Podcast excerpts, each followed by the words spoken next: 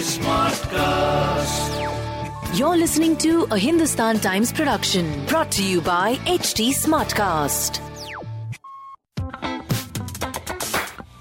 Good morning. You are listening to Masala Bites, HT City Daily News Wrap, your one stop podcast for all the daily news from the world of entertainment and lifestyle with me, Mallika. Actor Fatima Sana Sheikh admits that she has no qualms about approaching filmmakers that she wants to work with. She doesn't shy away from sending texts or calling people in the industry and feels at times it is necessary. I do that to remind people that I exist. I don't do a lot of films, so I'm not always there. कभी कभी लोग casting में भूल जाते हैं कि ये भी एक्टर है it is very important to hustle until and unless you don't fight for your space and your positioning, no one else will. If I have to call and remind someone that I'm there and I don't mind auditioning, it's okay. It is not a bad quality to have. I know of many actors who have achieved a lot in their lives by doing so.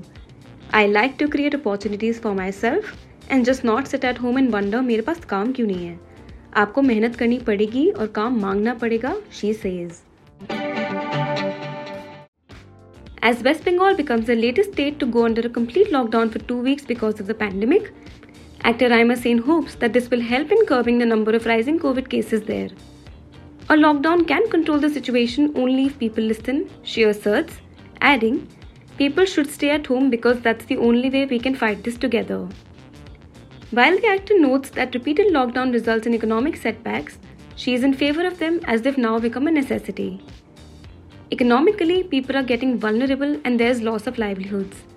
But this is a matter of your own health, so we have to give it priority. However long the lockdown is going to be there for, people should realize the seriousness of the situation, she asserts.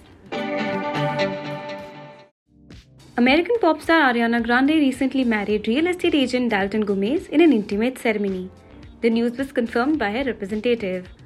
Although the date of the wedding was not revealed, the representative said that less than 20 people attended the ceremony. To read more about the news briefs I shared, please pick up a copy of Hindustan Times today. If you don't have access to a physical copy of the paper, please log on to www.paper.hindustantimes.com and read the stories. Do like and follow us on HT Smartcast. We're present on Facebook, Instagram, and Twitter. To collaborate, write to us on podcast at hindustantimes.com and to listen to more podcasts, log on to htsmartcast.com. Thank you.